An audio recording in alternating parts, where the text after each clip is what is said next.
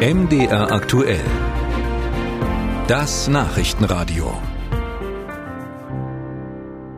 Arnsdorf ist eine Gemeinde bei Dresden, knapp 5000 Einwohner. Demnächst wird hier eine Bürgermeisterwahl geben. Und das hat viel mit der schwierigen Atmosphäre in dem Ort zu tun. Dazu muss man bis ins Jahr 2016 zurückgehen. Zehntausende Flüchtlinge waren nach Deutschland gekommen und in Arnsdorf wurde ein Mann aus dem Irak an einen Baum gefesselt. Die Bürgermeisterin Martina Angermann bezog damals klar Position, verurteilte mehrfach die Tat.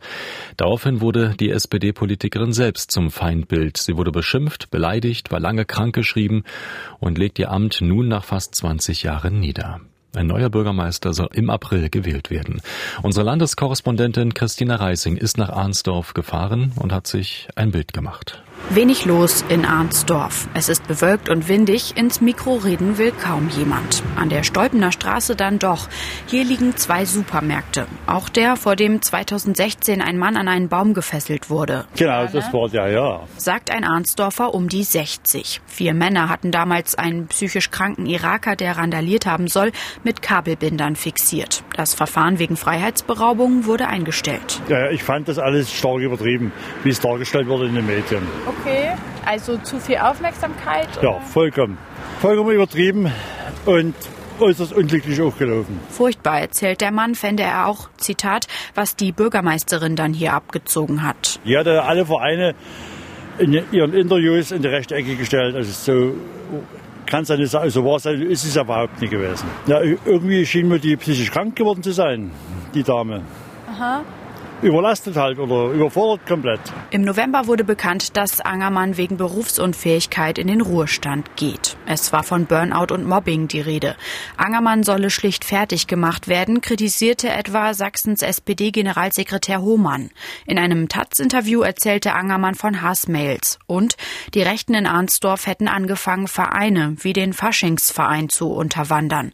Geleitet wird der von Frank Eisold. Ich kann nur sagen, für meinen Verein und für die Vereine, die ich kenne, den Sportverein oder die Feuerwehren, kann ich das nicht erkennen, dass wir eine rechtsradikale Tendenz in Ornsdorf haben. Zu Angermann will sich Eisold nicht äußern. Er ist Wirtschaftsingenieur 47, parteilos und kandidiert bei der Bürgermeisterwahl für die CDU. Eins seiner Hauptziele, eine Oberschule im Ort. Für ihn sei die Wahl eine ganz normale. Wenn äh, die mediale Aufmerksamkeit hier etwas höher sein sollte, ist es sicherlich bedingt aus den Vorfällen, die um diese Netto-Geschichte damals entstanden sind.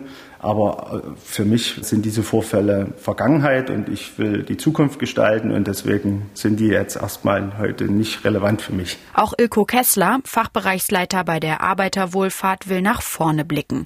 Er ist SPD-Mitglied und kandidiert für das Bürgerforum 1990, genau wie damals Angermann. Ich glaube, dass Arnsdorf die gleichen Probleme hat wie viele andere Gemeinden hier in der Region auch. Das betont Kessler immer wieder. Er ist Vorsitzender der SPD-Fraktion der Nachbargemeinde Groß-Hartau. Kontakte nach Arnsdorf habe er etwa über Vereine. Er kenne viele Menschen, die sich dort engagieren. Und die mir auch jetzt wieder gesagt haben, Sie möchten raus aus den Negativschlagzeilen. Sie möchten, dass Arnsdorf, also die Gemeinde Arnsdorf mit den Ortsteilen wieder im positiven Licht steht, dass die Menschen ein Stück zur Ruhe kommen.